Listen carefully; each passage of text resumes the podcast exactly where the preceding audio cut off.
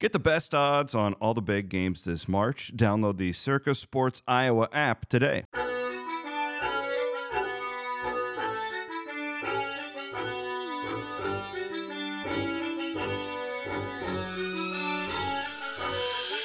Welcome to another edition of the Cyclone Fanatic Podcast. It's time for a new episode of football and random things. Jeff Woody is on a work trip to Georgia this week, so he will not be joining us. Instead, we're joined by Cyclone Fanatic football analyst Jay Jordan. Obviously, Jay bringing his expertise as he always does, whether he's on the podcast or in writing form. I think you guys will really enjoy this. I will tell you too, the podcast uh, audio quality is better on, you know, in the actual interview I do with Jay. I told Jay that I was going to record an intro to the podcast after we got done with the pod, and then I left our office without doing that. So now I'm trying to record this on my computer uh, in order to get this guy this out for you guys, uh, so that you guys can uh, enjoy all of Jay's analysis and, and get your fix of of some football and random things. So we will take a real quick break and then we will have Jay Jordan join us here on the Cyclone Fanatic podcast from the Karl Chevrolet Studios in Ankeny.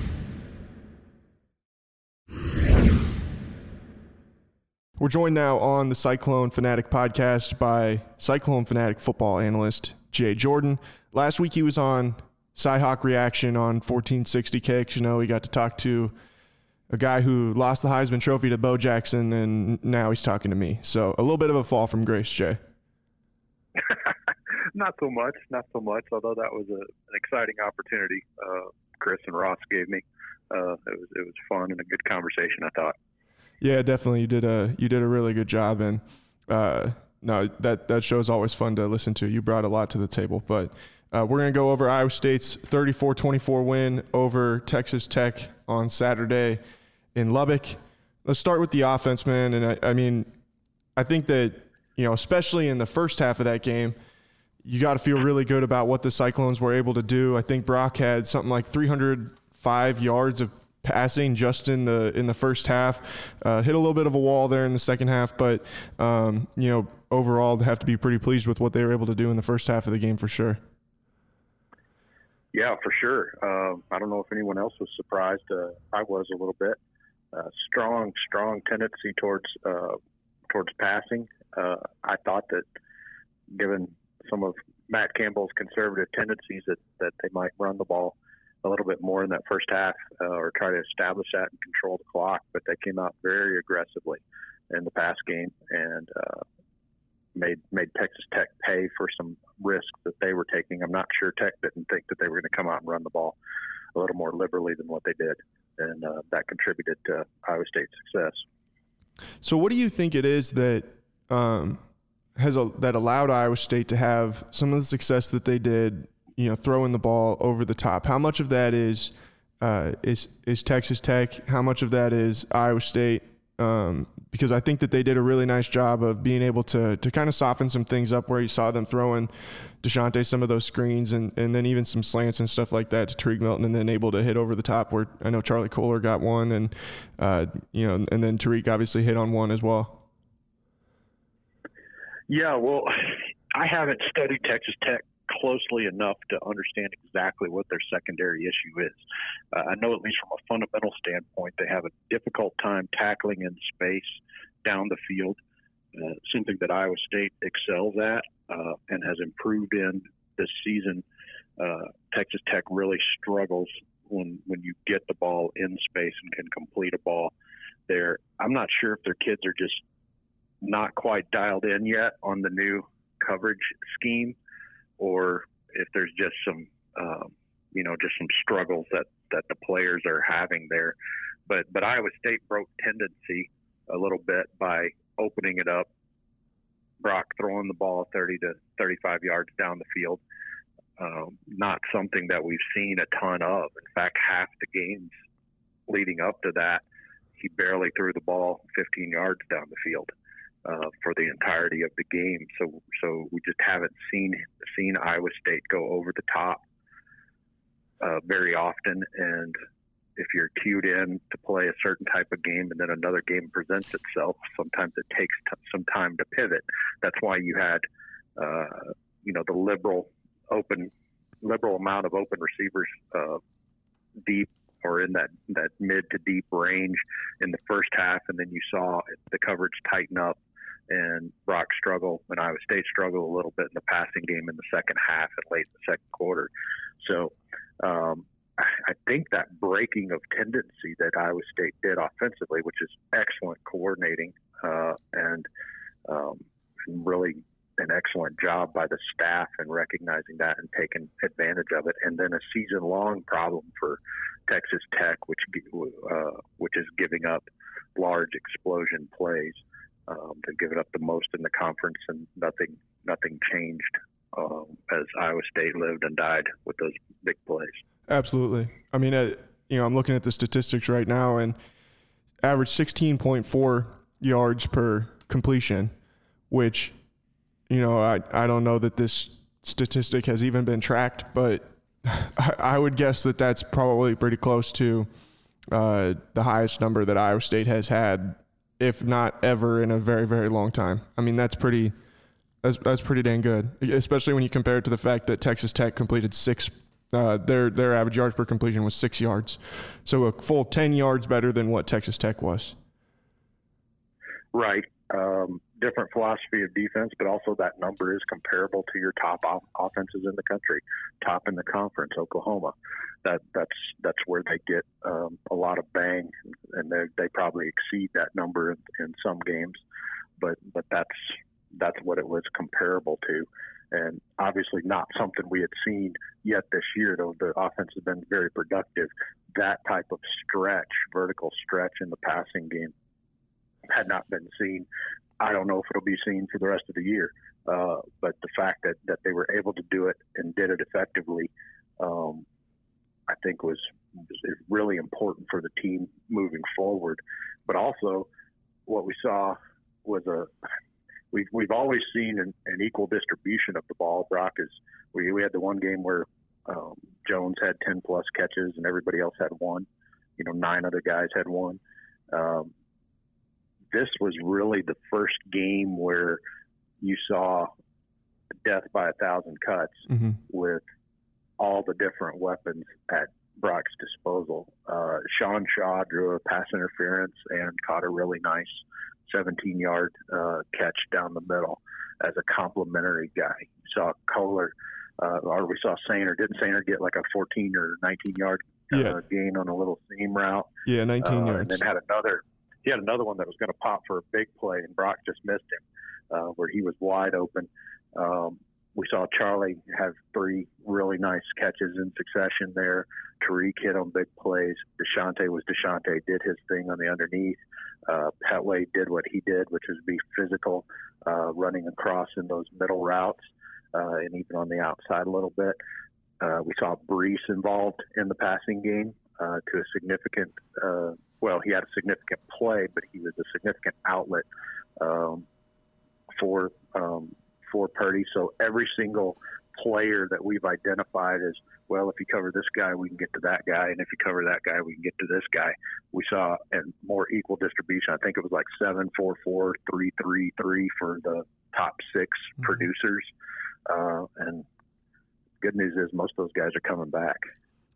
Yeah, I mean, I think that you know, as you you talk about that, the thing that really sticks out to me the most is it's just, you know, in past years where you've got the one guy or, or two guys who are, are really good, but they each kind of do, you know, one thing that, or like they, you know, they kind of are asked to do just about everything where you think about Allen, you know, you're throwing the ball down the field to him, but then you're trying to throw it to him at the sticks and stuff like that.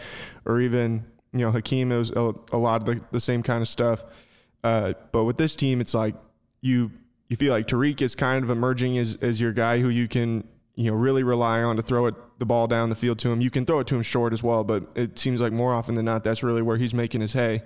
Uh, Pettway can kind of be your uh, your you know your jack of all trades, like run to the sticks and we'll throw it to you, and you'll and if you can make a play from there, then you know go and make something happen. Charlie's I think a lot of a lot of the same way, where you know he's he's very reliable on third downs and stuff like that. Deshaunte's just Deshaunte. You know, he's been the same guy for for a really long time, and you know, then I think you're even seeing Sean Shaw kind of turn into a little bit of a jump ball type guy you can throw the ball up to him and, uh, you know, with his six foot six frame and, and let him go and get it.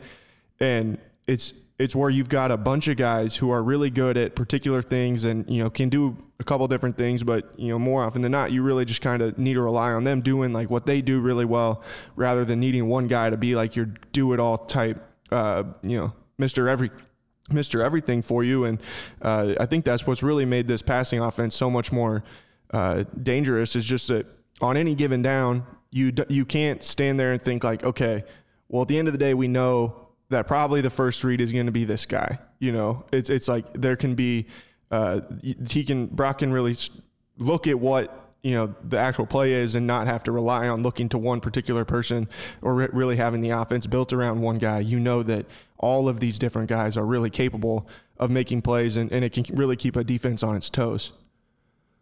Yeah, and I, I haven't watched the game back yet, but um, and maybe people are starting to really enjoy calling me out when I get stuff wrong, which is awesome because uh, need to be called out if I do. But what I saw in the game live was after Kolar made that, that second touchdown catch and, and had his, his three for 79.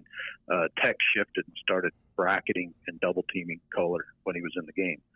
And that opened up passes to Deshaunte and Pettway uh, on the outside and running into uh, complementing the routes that, that Kolar was running because I'm sure that the staff caught that. But, but Tech made an adjustment to Kolar as who I think is becoming the identified.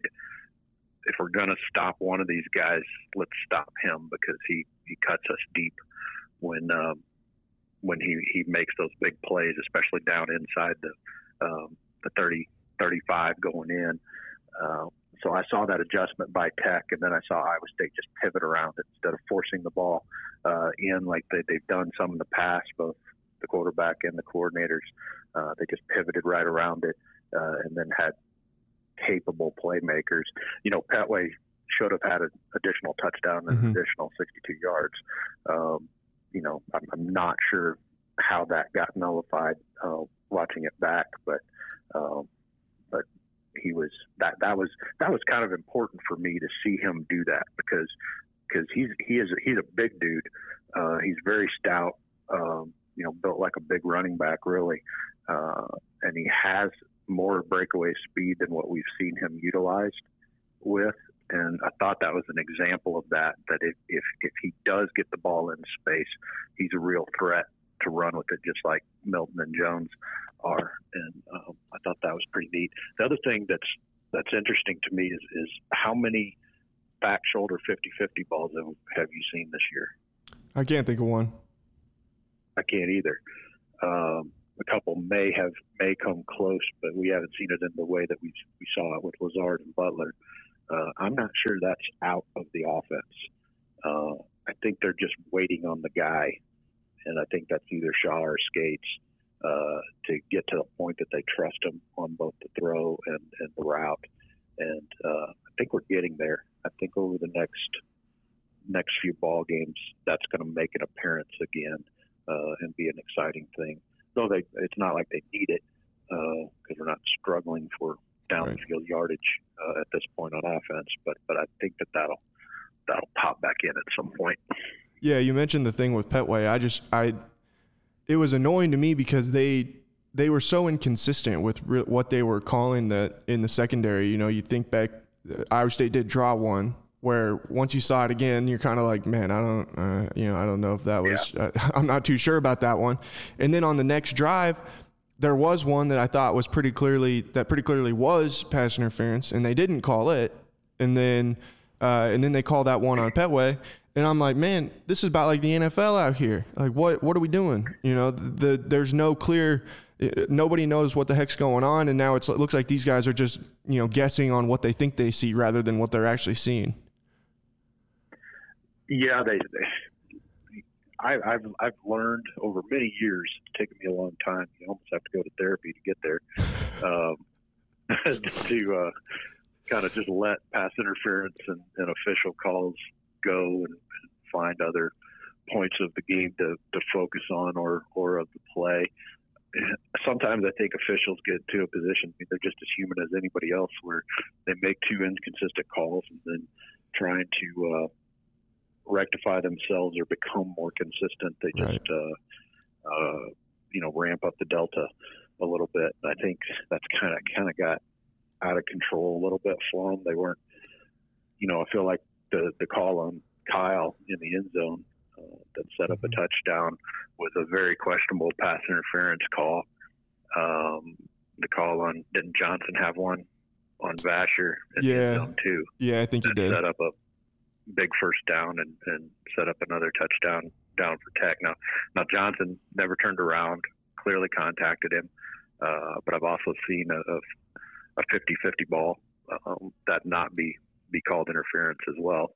But I think they that one on Iowa State on Shaw was kind of weird, and uh, I think they just got into a position that they they couldn't really get them a hole they couldn't get themselves out of. They either had to kind of let everything go or start calling everything, and they chose to kind of call it tight. But um, I'd like to see just in the game in general. It's so hard. It's such a mess, you know, in both both of the upper levels of football uh, on how you how you call it. At some point, you got to recognize is that ball a 50-50 ball? If that ball a 50-50 ball, then 50% of it belongs to the offense and 50% belongs to the defense. And uh, even though it may prejudice Iowa State at times, I would like to see that skew a little bit more towards the defense, um, just because I think it's a hard job to be covering somebody one on one downfield with the ball in the air. And right. I'd like them to be given a little bit more more leeway there. But we'll see. Ultimately, it didn't. Didn't the matter. The biggest point in all of that, well, well that that's the biggest point, isn't it? Uh, maybe the biggest point of the whole game is there were enough calls, pro and con, in that game where we've both sat through lots of Iowa State mm-hmm. games, and Iowa State just could not under overcome that loss in that margin category. Uh, it it affected the game, but it certainly didn't um, stymie, stifle, or become something a hurdle that Iowa State could overcome. They still won comfortably uh, with those factors present, and that's that's significant growth to me um, with that team. We talk about they have to win in the margins to win, and that's absolutely true. But they lost some key margin categories to Texas Tech and still came away with a comfortable win. That's growth. That's when you start to know. That's when when the coaching staff and everybody starts to get that feeling like, yeah, we might have something here. Uh, is when you actually lose one of those margin categories and you overcome it and just uh, put a beat down on regardless. And I'm not sure yet. Not ready to just completely jump on the board, but feel like that's kind of where they're floating right now. You transitioned me into something else, man, and I was going to wait until the end of the segment to to bring it up, but we got to figure out the kicker deal. This is this is not good. This is not a good situation right now. Something's got to something got to get figured out. Man, there's a reason I never write about kicking because I just don't know. Um, yeah. You know, uh, maybe we need to just get us a toe puncher in there and uh, take one step right. straight on and see if they can get it down down the uprights. It's mental. I mean, kicking is a mental thing, and kickers are mental players. And um, there's there's nothing physical as far as not having the leg to get the ball uh, where they need to get it. It's just mental. It was it was so predictable. Narveson pulls one and he comes back and pushes the other. It's kind of like golf, mm-hmm. right? I, I stink at golf, always have. Most people do. Uh, but you you get the same shot and you try to hit it twice and it doesn't go. One goes right and one goes left. Uh, so you just pray to someday be able to hit a perfect straight ball and probably can remember every one that you hit. Uh, sometimes I feel like kicking is is the same, and you got to find a guy uh, that's as mentally strong as, as the solid golfers we see or know uh, on a daily basis. I don't know how to figure it out in the middle of a season like this. Uh, one of those guys is just going to absolutely have to step up. Yeah. And um, I'm not sure what the motivational triggers are, but but that's kind of like uh, kind of like the scene in The Natural, you know, where they have that the little guy and uh, Roy Hobbs walks mm-hmm. out. He's like, you know, losing is a disease. um, it's kind of like that. You gotta gotta get somebody um, into their heads and get them uh, some modicum of of consistency. I think the smart move right now is to go back to Assalley and just say, "All right, man, you've been in the doghouse here uh, for a little bit. Uh, let's get you back going, and we'll put our full faith and credit behind you, and uh, get the job done for us, and see if that shot of confidence doesn't just uh, get us at least back to to his inconsistent baseline." Yeah, and it, it you know I was doing the instant reaction podcast on Saturday, and um, I, someone was you know commenting in the Facebook about about the kickers, and you know it brought back a conversation that you and I had. I can't remember if it was, I can't remember if it was this last summer or if it was you know the summer of 20 what, what year is it now 2018 i guess before last season where you said to me that you felt like the the kickers at some point were going to come back and and essentially be the reason Iowa State would lose the game, where they'd really that situation would really kind of bite them in the butt. And I, I think it yeah, might have been last year. Yeah, so I think it might have been last year. But that came back to my mind again because when you look at this schedule they've got coming up, whether it be this weekend against Oklahoma State, on the road next week or in two weeks in Norman, and then obviously in the game against the Texas Longhorns back in Ames, one of those feels like it could be swung on the kickers, and I just I do not trust those guys right now. You know, and I did trust Assalley a little bit, but you know he went out there and missed that extra point on Saturday. He's been really consistent there, but man, they, something's got to get figured out because it really feels like that could be a thing that in the future a game really teeters on, and it nearly did on Saturday, and it would have if it hadn't been, uh, you know, for the fact that they were able to you know get out and you know if if they had if that fumble had counted the one that that Texas yes. Tech was able to take for a touchdown. Yeah, if, if Breece's right. elbow hadn't been down and they take that for a touchdown, we would have been sitting there thinking, man, those seven points that we lost from the kickers would really be nice right now. Right, right. I, you are absolutely right. And when you the the best phrase that you had that was was when you said you don't trust them right now. No one else does either. Mm-hmm. That's not just talking about fans. I'm talking about inside the room inside the building. Uh, it's it's it's such a public position, right? You, everybody's staring at you.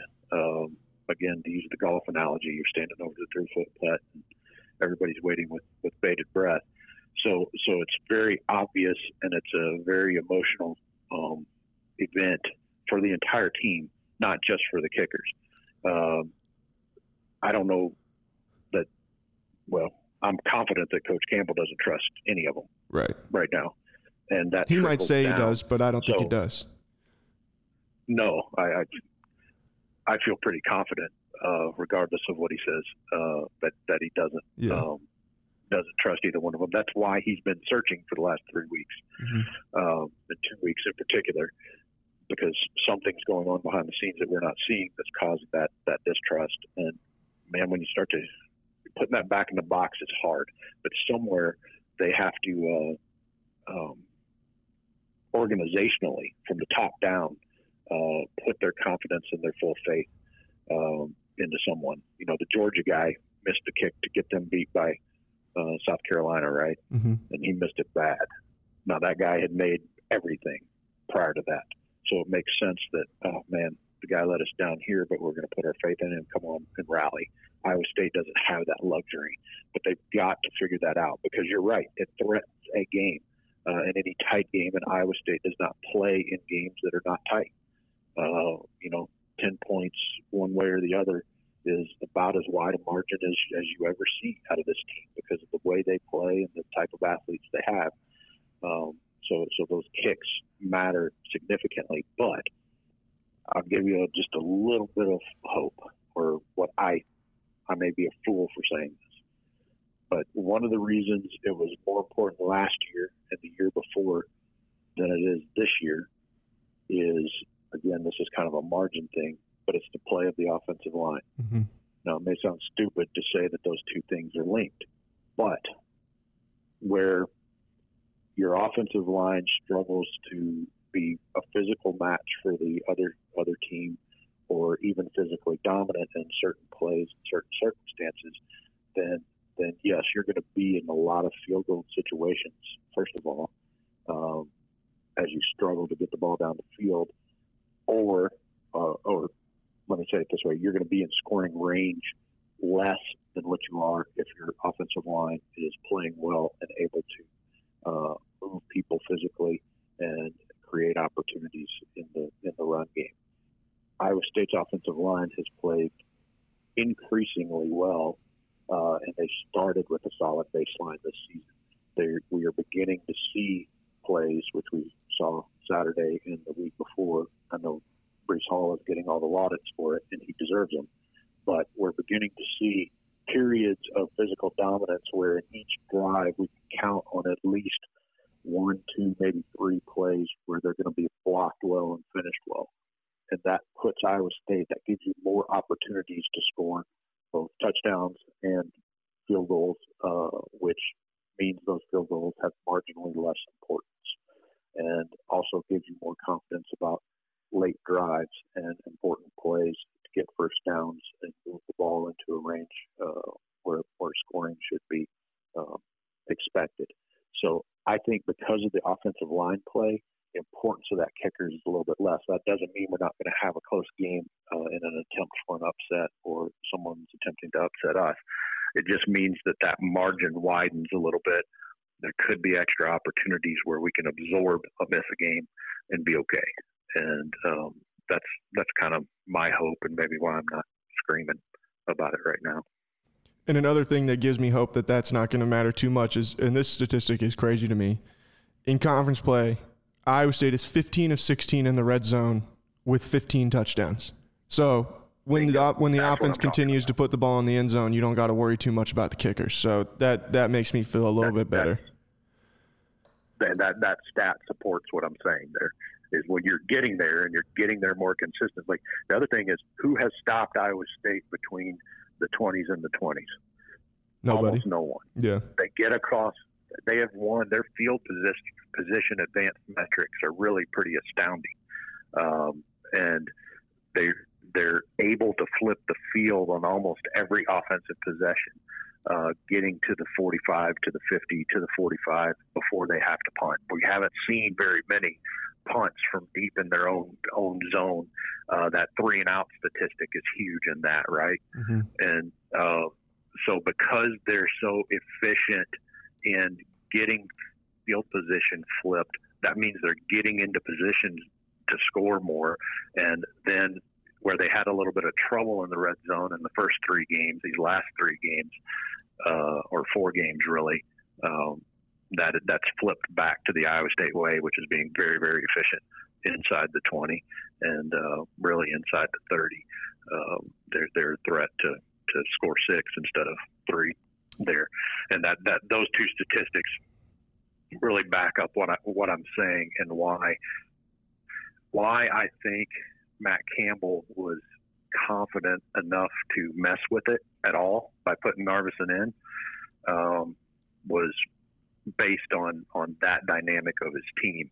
Now it's backfired a little bit because now you got a mess uh, where you might not have had one before, but um, we'll, we'll see. But but there are there are signs there. Now there are difficult defenses coming up on the on the schedule as well um, to to play against, where that that explosion may not be quite as uh, pronounced.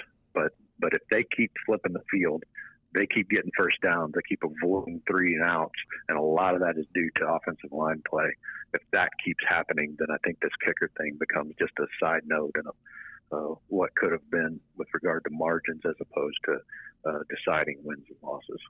And the the last thing here I've got on the offense, and you know, obviously one probably the biggest benefit factor of that improved offensive line play. You mentioned him earlier. That's Breece Hall, uh, 256 yards of all, all 20, 256 all-purpose yards on Saturday, the most by any true freshman in college football so far this season. 183 yards on 19 carries and two touchdowns. The 61 yard catch that he had, where he made a one handed catch on the sideline and then was able to kind of weave his way down the field uh, as as well as the 75 yard touchdown run that he had. Both of those were. I don't. I mean, I think you can only describe them as special plays. Those are the kind of things that we have not seen from the running back position at Iowa State in a while, where you have the the ability to be a, a breakaway guy and, and take one of the house. Because you know, as as much as I know we both love David Montgomery, He just did not have that, and this kid does. He's he's the real deal. I think David's longest run was less than 40 yards. Yeah, that was a long. Maybe that 75 yard run was the longest run they'd had since the 2015 Kansas State game. Yeah, so so that explosion, I think we most of us who follow real closely thought that Kane would be the guy that would get that play this year, mm-hmm. and unfortunately, he's been nicked up because I think that's a reasonable expect- expectation. I did not know um, watching film and and you know, but way back when we talked about the recruiting class, that I was pretty pumped up about what Hall brought to the table. Um, but I did not see that long speed, and that long speed is is a, a thing that that is is difficult to to uh, account for. I mean, we see it with Chuba Hubbard, right? And we're going to see it this weekend. Uh, you give him just enough space, and he's gone and uh, now he comes in with accolades as a world class sprinter. Uh, Breece Hall doesn't, but he certainly has the same type of capability because he outran the angles on that 75 yarder, and that uh, you know he just looked like he ran out of gas a little bit on the on the pass play, mm-hmm. but uh, otherwise he might have made that an 80 yard touchdown. But that that type of explosion. Now the second part of that, and the more detailed part of that, that Jeff's probably better to talk about than myself. Um, is is is vision. And this is a text conversation Jeff and I had, and uh, you were a part of that as well this weekend. We opened the window to our insanity. Uh, I enjoy it. but uh, um, one of the things that he is doing, and, and Jeff's comment to me was he is seeing it so well, and I think he talked about that last week uh, on the on the pod as well. But his vision is is really what's impressive. The long speed is awesome. His strength is really pretty impressive. Uh, we didn't see that in the first first part of the season, but but we're seeing um, a guy not just finish runs. You better not try to arm tackle him because I haven't seen an arm tackle bring him down in the last two games. Uh, and the, the the last touchdown run he had kind of showed that as he he kind of ran and twisted through an arm tackle and, and then exploded for the 35 yarder. But uh, when I'm talking about the vision, if you just think back on that 75 yards, that was just that quick toss play, which is a great play. Which State runs it. It was very effective for David as well. He gets out on the side, and the way they block that, they bring the the F back around the first level to the second level, and they bring the tackle around the first level to the third level and they, they create kind of an upfield wall uh, and they hope to freeze and, and give the running back the opportunity to run past the first level defender who's going to be slower than that linebacker or safety that's coming down. So they executed it well, got bodies. Meeker did a great job. I think Soehner was, was over there, did a great job walling it off. But there were multiple options, and there was only a small window of space there uh, for Breece to, to sneak through. And he did so expertly because – when he did it, he was pressing to the sideline, but he pressed the outside hole to the inside to give himself space to deliver that stiff arm and still stay in bounds and be able to move it up the field for for a big play. That's a special technique. That's that's seeing the play develop and understanding the route that you have to take uh, in order to maximize the game.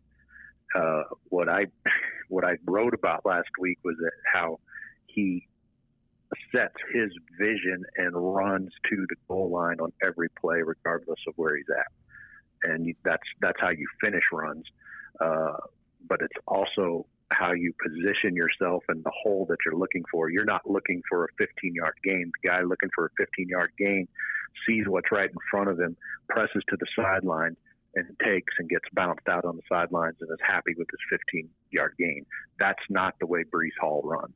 Breece Hall ran, pressed it to the inside, not to cut back and be physical, but to create enough space and margin for him to be able to make the determined move and move up for a 75 yard run. I think if you slow that down when you watch it back and kind of see what I'm talking about, how he created that space with just a, a simple step, it really, Jeff talks a lot about how when you when you run on those angles, you you you run to where the hole will be versus where the hole is that you see. uh, because everybody's in motion, right?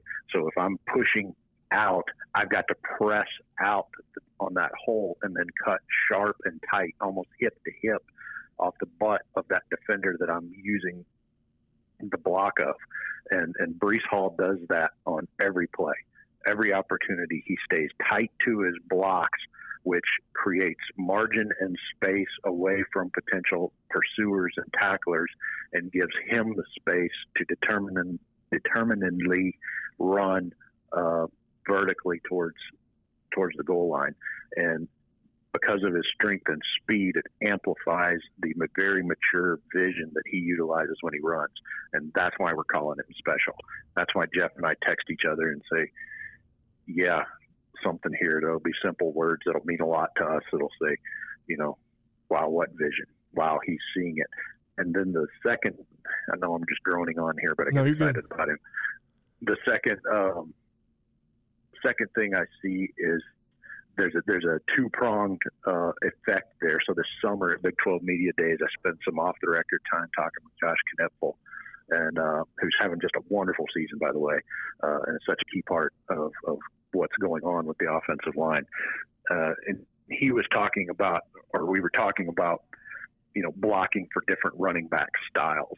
And, and he was talking about how he gets excited to block for different types of running back styles and that it's not just one thing all the time or uh, how it motivates him as a lineman to put himself in the right positions to see that running back succeed. So when you have two games like Breece Hall has had, and he exhibits the characteristics, meaning he sees the hole that the offensive line has created, you bet your bottom dollar that matters to those offensive linemen.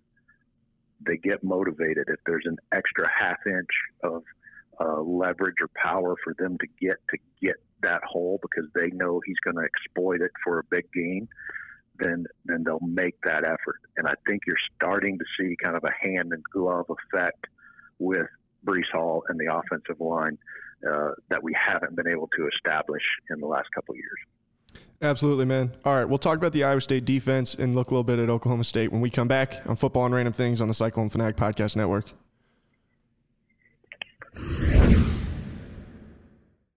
Welcome back to Football and Random Things on the Cyclone Fanatic Podcast Network.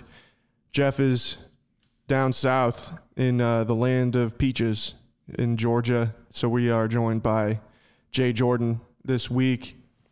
All right, let's talk about the Iowa State defense. Um, I think that there's some.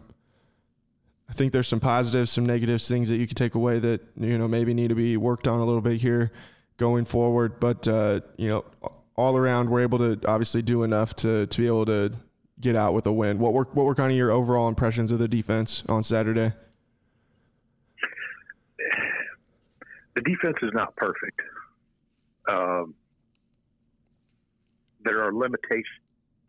The style that we play, the overall athleticism and depth of the defense is continues to astound me every week. I don't know if it does you too. Yeah.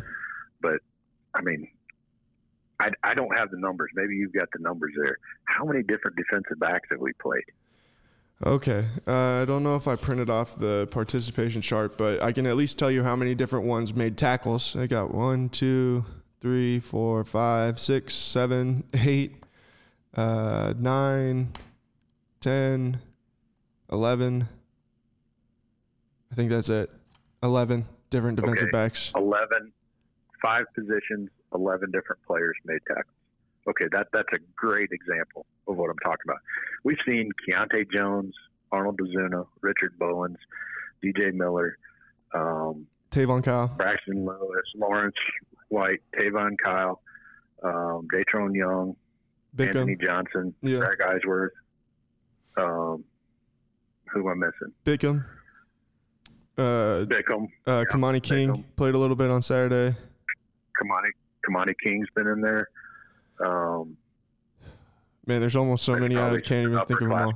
Yeah, yeah. Uh, Jataris okay. Grant played a little bit. Okay, so all those names, all those names, uh, and there's still depth behind that. Yeah, and I think what one of them, one or two of them are seniors that we listed out. That's right. Most of those guys are very young or, or very young and they're they're playing. Yeah. Um, they're that's that's not necessarily a great thing. It could be because we're searching to find somebody. Uh, the secondary is not a place where, like like you always think about in terms of defensive line rotation. Let's keep fresh big guys up there, right? You don't think about that as much in the secondary because those guys are conditioned and uh, generally there's one or two that, that are great, which we have. Anthony Johnson and Greg Eisworth aren't going to leave, and Lawrence White aren't leaving the field. They are going to play um, if they're if they're healthy enough to do so because they're they're good. Um, you know, Datrone Young has has struggled at times, or maybe not just not been the factor. So you see his position get rotated. That's where you see Tayvonn Kyle and Keontae Jones and a couple of other guys uh, move in in that corner, and then the safeties. Uh, Braxton Lewis, who played just about every down last year, and and is very effective whenever he's in there. Uh, you know, is a little bit due to injury, but, but he's a rotational player at this point because we've got guys stepping up and, and playing solidly. So it's kind of like the same depth we talk about at linebacker, mm-hmm. uh, that we see the same guys at linebacker, rightfully so, um, each week. That's not the case with the secondary. So it, it's really interesting to me in that depth, but that depth creates some vulnerabilities. So kind of get take that all the way back to the, the vulnerabilities of the defense and how the defense played the defense played great. There's a reason Texas Tech decided and stuck with the uh, that short passing game, the quick screen and the uh, bubble screen and the, the very short quick passing game. Number one, they didn't trust Jett Duffey to throw the ball deep against the structure of the coverage. Uh, they knew they would get in trouble and there might be turnovers there. So that would be the first reason they chose that. Number two, there's a vulnerability there. Iowa State plays to stop the big play, period. They do. They have not given up a single play this entire year of 50 yards or more. They've given up, you know, several of 20, a lot of 10s, uh, a few 30s and 40s, but they haven't given up a play, an explosion play uh, that exceeds 50 yards the entire year. Why? Because they're structured to do that. Uh, and they've started tackling better uh, in front of them, but they keep the game in front of them. So Texas Tech took advantage of what was there they were pretty effective at doing it.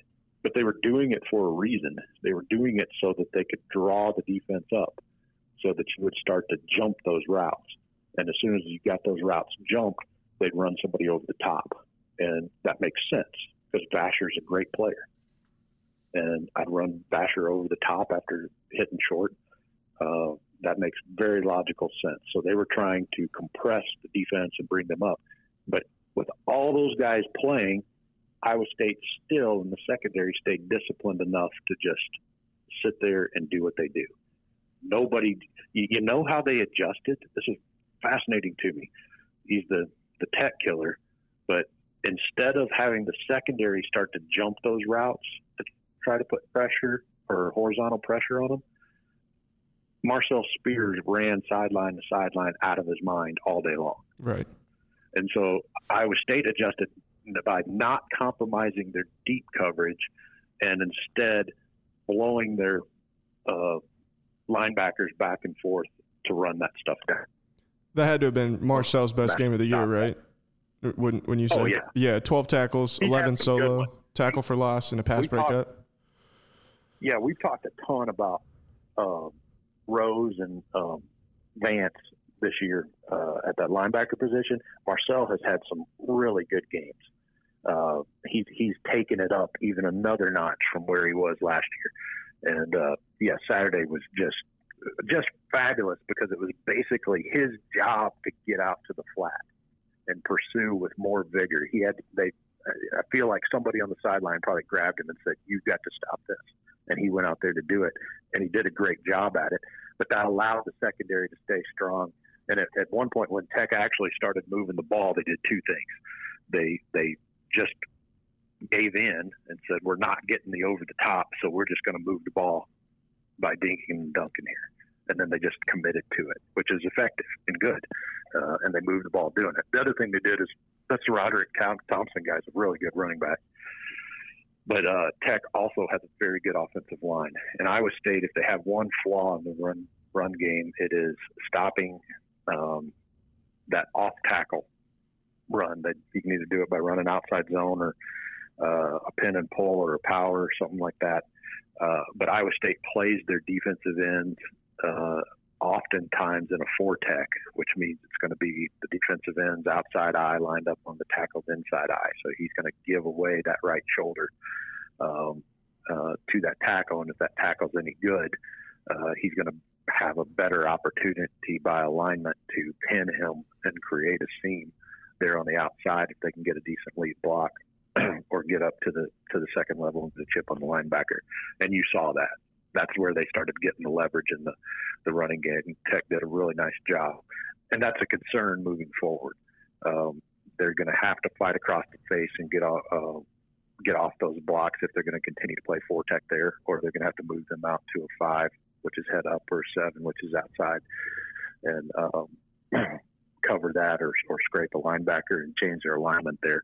But Iowa State has a tendency defensively to just kind of stick with what's working, especially when they're getting stressed a little bit, and uh, and to contain and wait for you to make that mistake. And Tech didn't really make that mistake, which is a good sign for Tech. Uh, they they were they did remain more patient than other teams usually do, and you didn't see Jett have um, or Duffey have a big uh, turnover or mm-hmm. force the ball somewhere, and they they played uh, they played to avoid that. But those two things were um, that that pin on the outside based on the alignment technique of Iowa State. That's been an issue for three years, and very few teams pick up on it and do it. TCU's done it before. Tech did it in this game. Texas is really good uh, at pinning, and so is Oklahoma, and that's why you see Iowa State uh, struggle a little bit, and that's that's just kind of an alignment flaw in what they do. Um, but overall, I, I tweeted out yesterday. I said only one team has scored more than 25 points on Iowa State, and that was UNI. And it took them over overtime to do it. Mm-hmm. Um, if you if you've got an offense at all, and when you play in the Big 12, if your defense is holding people uh, at that rate on a consistent basis, then you've got an opportunity to win every game. And that, that's that's the beauty of this defense is that that they give you an opportunity to win every game. Well, and I think too the thing that it that makes it so interesting is that, and now especially with the way Iowa State's offense is able to play, you know, there's a statistic. It Iowa State's defense has not allowed a first quarter touchdown yet this season, but Iowa State has has been able to score relatively well in the in the first quarter. I mean, they're like elite in the fourth quarter, but uh, it when you can get a jump out to a lead, especially like you could on Saturday where you get up 20 to nothing pretty quick, then as a defense, you can sit there and say, all right, if you want to throw it six yards every time, you know, go right on ahead and we'll watch that clock just wind. And they're like, if you want to go for a 20, uh, 20 play drive for that takes you 10 minutes, that's perfectly fine with us. It gets us closer to getting on the bus and going home. And, uh, that's like that's kind of what I think is so interesting about it now is it's just like you know they're they're kind of like, all right, well, if you want to try and uh, you know score with us, you're gonna have to throw it over the top and play right into the hands of our defense. Or if you want to try and take what we're giving to you, then it's going to take you forever to try and come back. So it's up to you. And that's what I think is so interesting about kind of the give and take of that whole scenario. Yeah, and that plays into our discussion about depth too.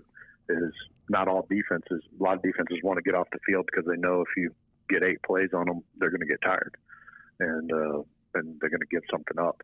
Uh, if you're playing 12 guys in a five position secondary and you're playing eight guys on a three position defensive line, uh, your chances and your ability to do that and take that approach are amplified. Definitely. One of these years, Jon Heacock's going to get some love for the Broyles Award, but I don't know when it's going to be. Maybe uh, I, I don't know. I feel like we need to write those guys a letter or something. Even when I see the, you know, the, uh, like people put out their mid-season semifinalists and stuff, I'm like, man, how do you not mention Jon Heacock with the way that he's been able to do his job the last couple years? But, uh, you know, well, I, I, don't think he even wants the recognition. Yeah, exactly. Yeah, yeah. yeah. he doesn't want the recognition either. Type of guy, no. Somebody said uh, maybe it was Chris uh, that, that said that he did some reaching out. He thinks somebody told him that, that they believe that there's 20 to 25 teams mm-hmm. uh, emulating the, the Iowa State method. And, and this may switch gears a little bit into our last topic, but uh, you know, the the greatest compliment is that Baylor, who is at seven and zero, oh, um, is basically running Iowa State system. And certainly there there are changes and tweaks to it. But when I watched that Baylor game, I was like, "You gotta be kidding me! This is we're playing in uh, you know we're playing in a mirror here." Uh, because they're playing the exact same way, the exact same system. They're trusting it in the exact same way, um, and they're doing it with not a high, not a mar- not a super high marginally better athlete, but athletes with different skill sets. In particular, uh, they're fast, and uh, so it's having a great effect and has really, uh, really jumped Baylor way ahead of where I thought they would be uh, this season. And then surprisingly, uh, Brewer and Purdy are very, very similar players and they're running an offense. They've got three backs and, a couple of big guys at wide receiver. They're running an offense that's not exactly the same, but kind of philosophically the same as what Iowa State does, and they're doing it just two points better, right? Right. And, uh, that that's that that's the margin is is the is a preseason schedule and two points. Uh, and why that game was so frustrating was because uh, you watched the team do what you do better than you did. And uh, you know that leads us into the into the Big 12. Kansas tried that last year and got a guy fired, but um, uh, yeah. there, there's even elements elements at other schools, and it takes a pretty special defensive mind to match what um, what Jon Heacock has done because what he's his greatest strength. I, I think planning of the defense is a collective effort of both the offensive and defensive staff there. But um, on a play calling basis, he's he's one of the best play callers. I mean, how many times does Iowa State make a timely play call? Right. Especially when things seem to be getting a little bit out of control of them, and then it gets dialed back in because of an adjustment in the play calling that he makes. And uh, he, he's truly one of the one of the best in the country at that.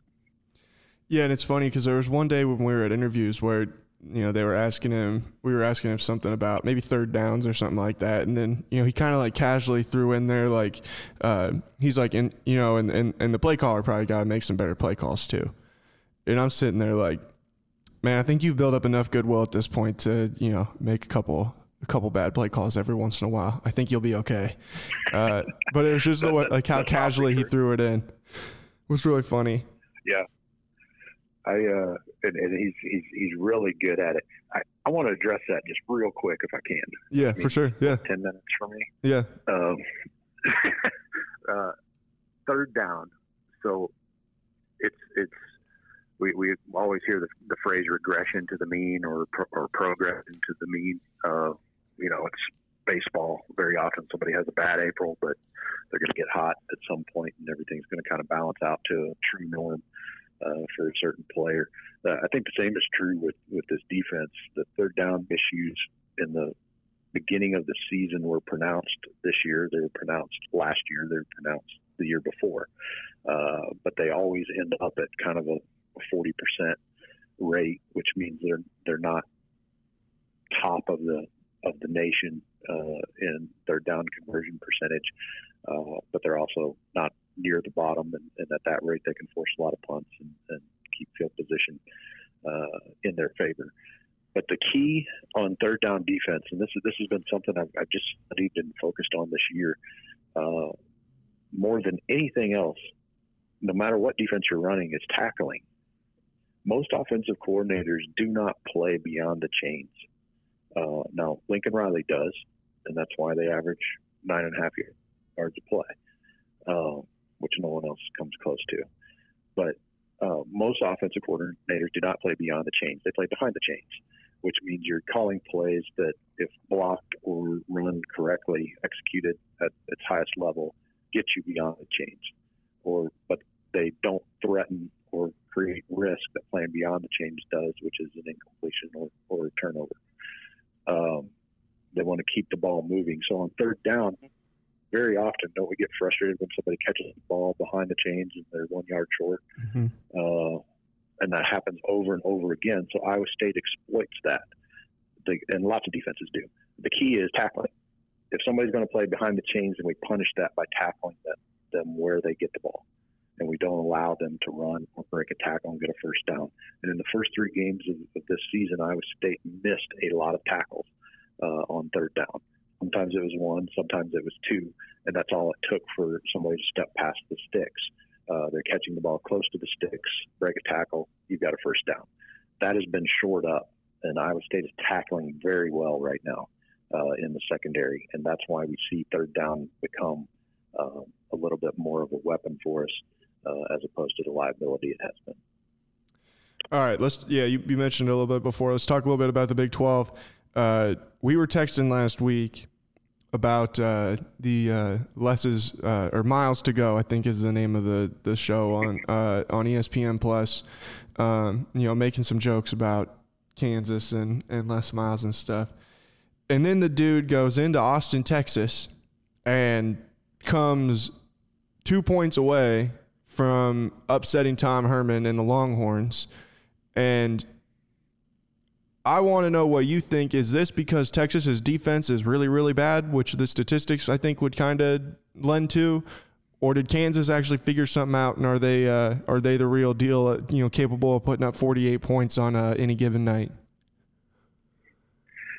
I don't think uh, it's a little bit of both.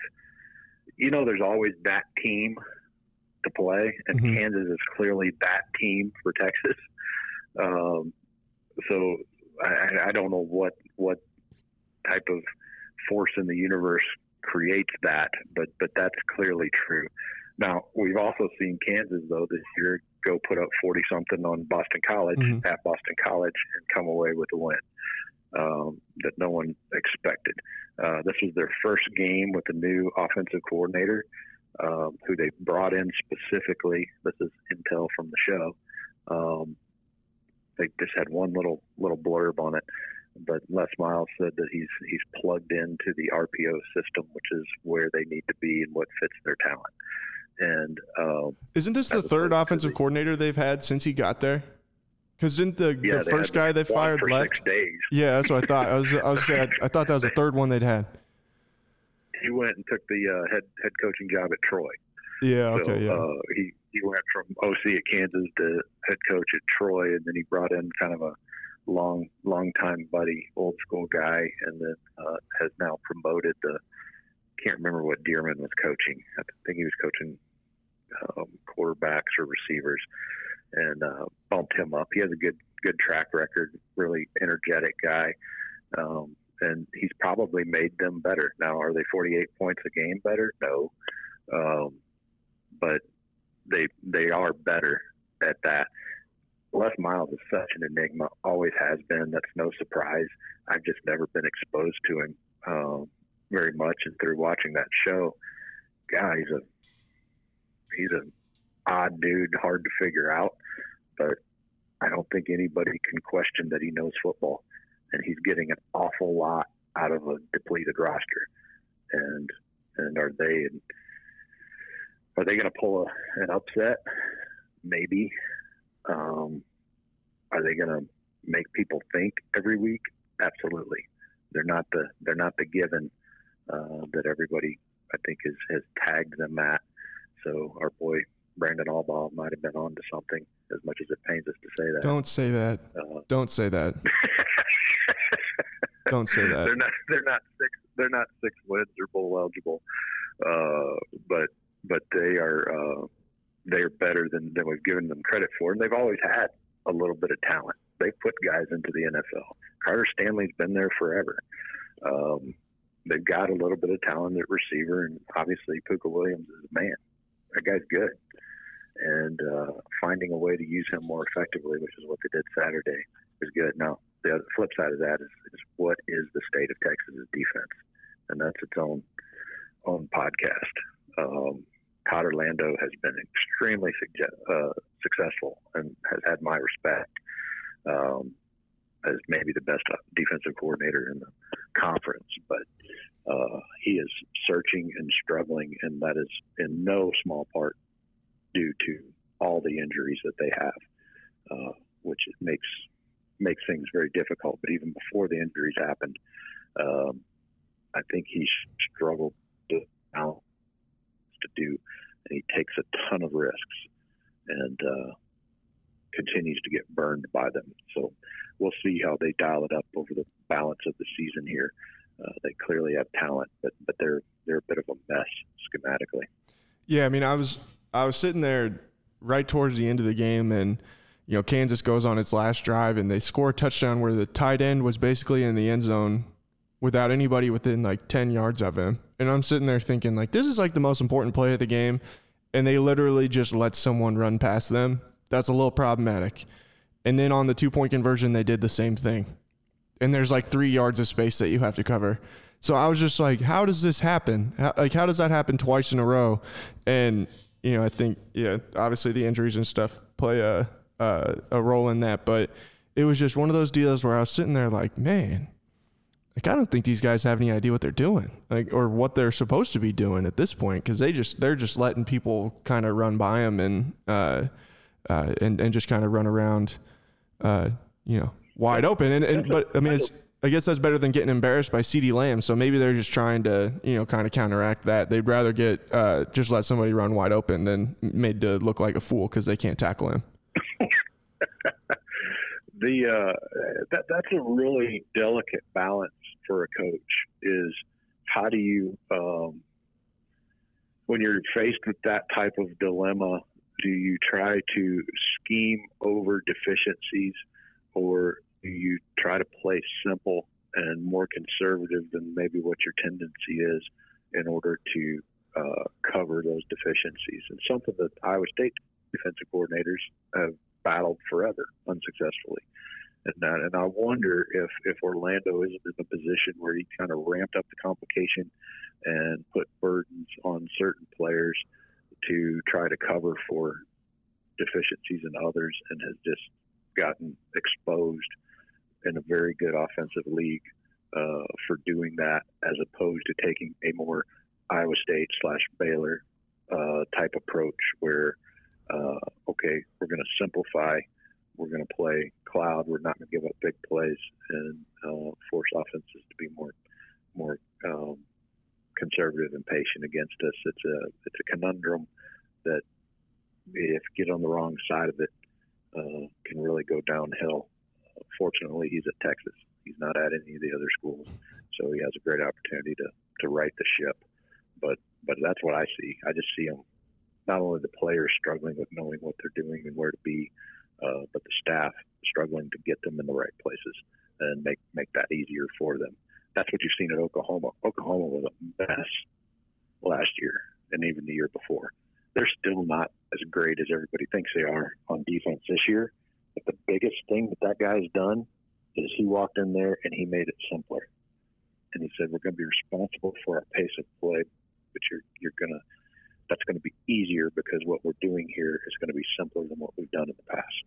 So you see Oklahoma playing a more structured, more simple style and allowing their uh, God-given athleticism to take over, and that's made them a much better defensive team. And uh, that's probably what Texas needs a big, big dose of. But um, we'll see how that works out as long as they don't get it before we play them. Yeah. All right. Last thing Oklahoma State coming off of a, a game where they had a, I think a 10 point lead at halftime and then uh, just got absolutely destroyed in the second half in Stillwater by Baylor. Uh, you know, what, what do you expect us to see from Oklahoma State coming into Ames this weekend, and, and how are you feeling about that one at this point? I think Iowa State's up to a ten and a half point favorite now after opening as a seven point uh, seven point favorite. Uh, man, uh, these two teams, it doesn't really matter who's what. They kind of play the same game every year, don't they? Yeah, true. Uh, it's going to be forty-five to forty-two, and uh, just one team's going to make a play at the end. Uh, it doesn't really matter what kind of lead you get out to or what the dynamics are. That's kind of where it ends up. Um, they have the potential, probably more so than any other team outside of Oklahoma, to exploit Iowa State's defense because Chuba Purdy's a fantastic runner, uh, great Chuba, Chuba Hubbard, Hubbard, not Chuba Hubbard. Yeah. What am I? Not not Brock's brother. Um, he'll be he'll be doing big things for Scott Satterfield down at uh, Louisville, though. I am truly getting old. That was that was a senior moment. No, you're good. Um, uh, but but Hubbard, uh, yeah, he, he's a he's a threat. And gosh, has anybody held him under 180 yards? I don't think I don't so. Think so. Yeah. Uh, so I think you have to expect that's going to be on the table. I think you have to expect they're going to find some space for Tylan Wallace, and Sanders is probably going to get uh, some yards with his legs. Um, I, th- I think they're they're difficult out. They're reeling a little bit. Um, defensively, they just can't quite put it together. They remind me of Tech in that they'll put together nice sequences, but they can't sustain it for the entire game which has been their mo for five or six years under under Gundy so far, even with the new defensive coordinator. So I think what we'll see is a very competitive, probably explosive game uh, where Iowa State's defense causes a little bit of concern. Uh, but ultimately, I think they're going to have um, a harder time dealing with the explosiveness of Iowa State's offense. And um, if it is high scoring, I think Iowa State can get enough points um, to to pull out a victory. They should. It's at home. Uh, they're a better football team uh, at this point, and Sanders is prone to make mistakes. And if they can get to a position where, where Sanders makes a couple of mistakes, that'll create a margin. But um, but it's by no means. I don't think it'll be as easy a game to sit and watch as the last two have been. All right, buddy. Appreciate you taking some time to uh, to talk football with me before I head down to Kansas City and think about basketball for the next two days.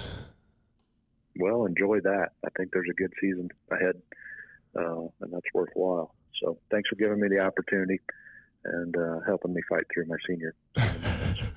Absolutely. Yeah, I'm not sure how interesting the next two days will be. I think that it'll be, especially Wednesday, will be uh, will be the uh, Bill Self show and the uh, I think that there will be a, can- a lot of conversation about uh, one four letter organization. So I'm not too sh- too sure how that, that day is going to go, but I guess we'll see. You know, uh, but yeah, of course, man. Always love having you on, and um, you know, look forward to uh, whatever you're going to have for for us in, in writing form here this week as well. All right, man. Take care. Yep, you too. This is Jay Jordan, the Cyclone Fanatic football analyst, uh, one of my favorite guys to hop on here and do a podcast with. Thanks to uh, everybody for listening. We will talk to you guys again soon. We've been recording in the Karl Chevrolet studios, and I think the next thing coming up will be Title IX Tuesday morning, and then we'll have Stands and Fits Wednesday morning as well. So, so long, everybody. Have a great rest of your week.